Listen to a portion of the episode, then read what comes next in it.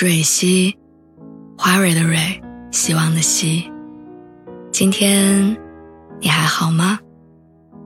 你可以在微信公众号和微博中搜索“蕊希”，每天晚上我都会用一段声音陪你入睡。听完今天的故事，祝你晚安，做个好梦。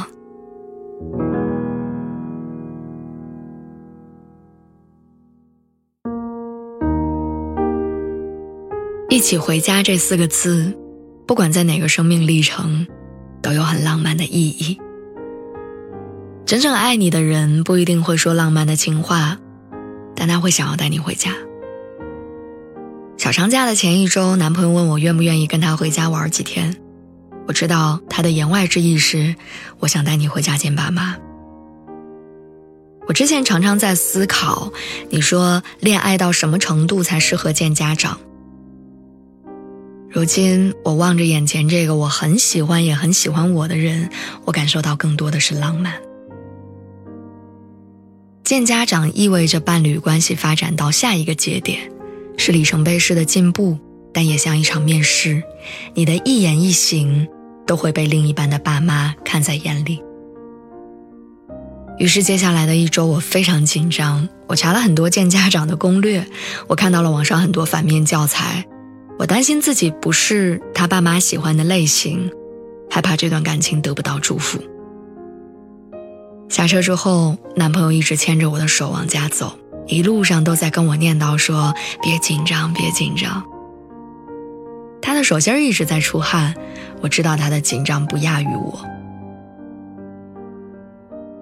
我突然意识到，见家长这件事情需要双方都付出很大的勇气，才能走到相互审视这一步。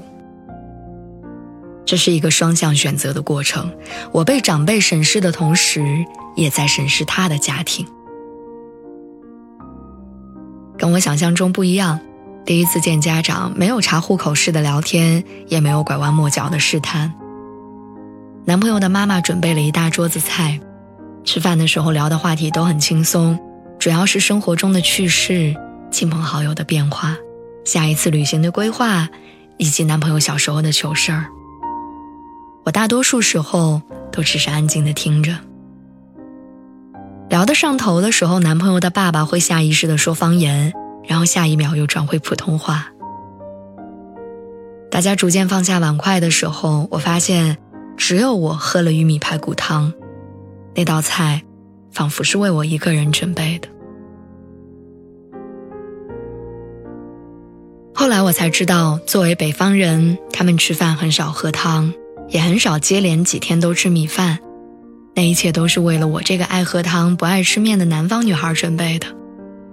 除此之外，他妈妈还特意为我准备了粉色的拖鞋和粉色的漱口杯。这种暖意慢慢稀释了我的局促不安，给了我安全感和来自另一个家庭的宠爱。其实我并不是那种特别讨长辈喜欢的女孩，所以在得到对方爸妈肯定的时候，我其实很疑惑。直到我发现男朋友常常在他妈妈面前念叨我的好，说我的厨艺很好，夸我的工作能力很强，说我善解人意。我们刚在一起的时候，他的爸妈必然也问过很多关于我的问题：我是哪里人，工作是什么，身高多少。叔叔阿姨对我的好并不是无缘无故的，而是男朋友在很多时刻在为我悄悄铺垫着。一段感情能否走到最后，双方父母没有办法起到决定性的作用，但被双方家庭认可的恋情。大概率会走得更远。希望你们的感情也能走到这样的关系，希望你们可以一生美满幸福的在一起。